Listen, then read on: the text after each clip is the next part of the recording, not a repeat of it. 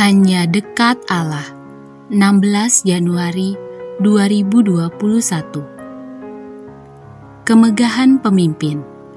Amsal 14 ayat 28. Dalam besarnya jumlah rakyat terletak kemegahan raja. Tetapi tanpa rakyat runtuhlah pemerintah. Demikianlah pernyataan penulis kitab Amsal berkait dengan kekuasaan. Jelas dan lugas dinyatakan bahwa kemegahan pemimpin terletak dalam kedamai sejahteraan orang yang dipimpinnya. Tanpa pengikut, siapa pula yang akan dipimpin?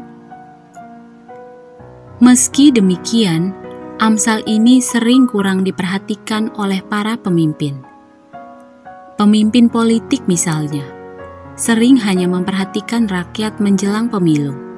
Setelah terpilih lupa, dan ingat lagi menjelang pemilu berikutnya. Dengan kata lain, rakyat diingat hanya saat pemilu. Bagaimana pula dengan pemimpin perusahaan?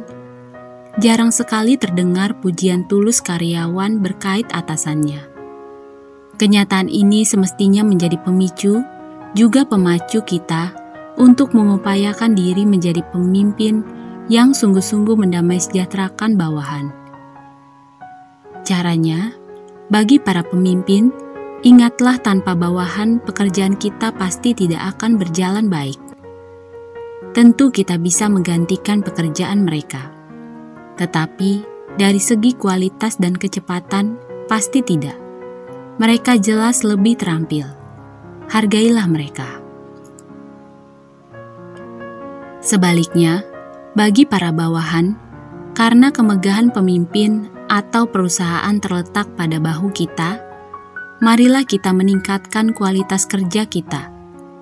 Yang tidak boleh kita lupa, jika perusahaan bangkrut, kita pula lah yang sengsara. Karena itu, tingkatkan daya juang kita khususnya di tengah pandemi ini. Salam semangat dari kami, Literatur Perkantas Nasional, sahabat Anda bertumbuh.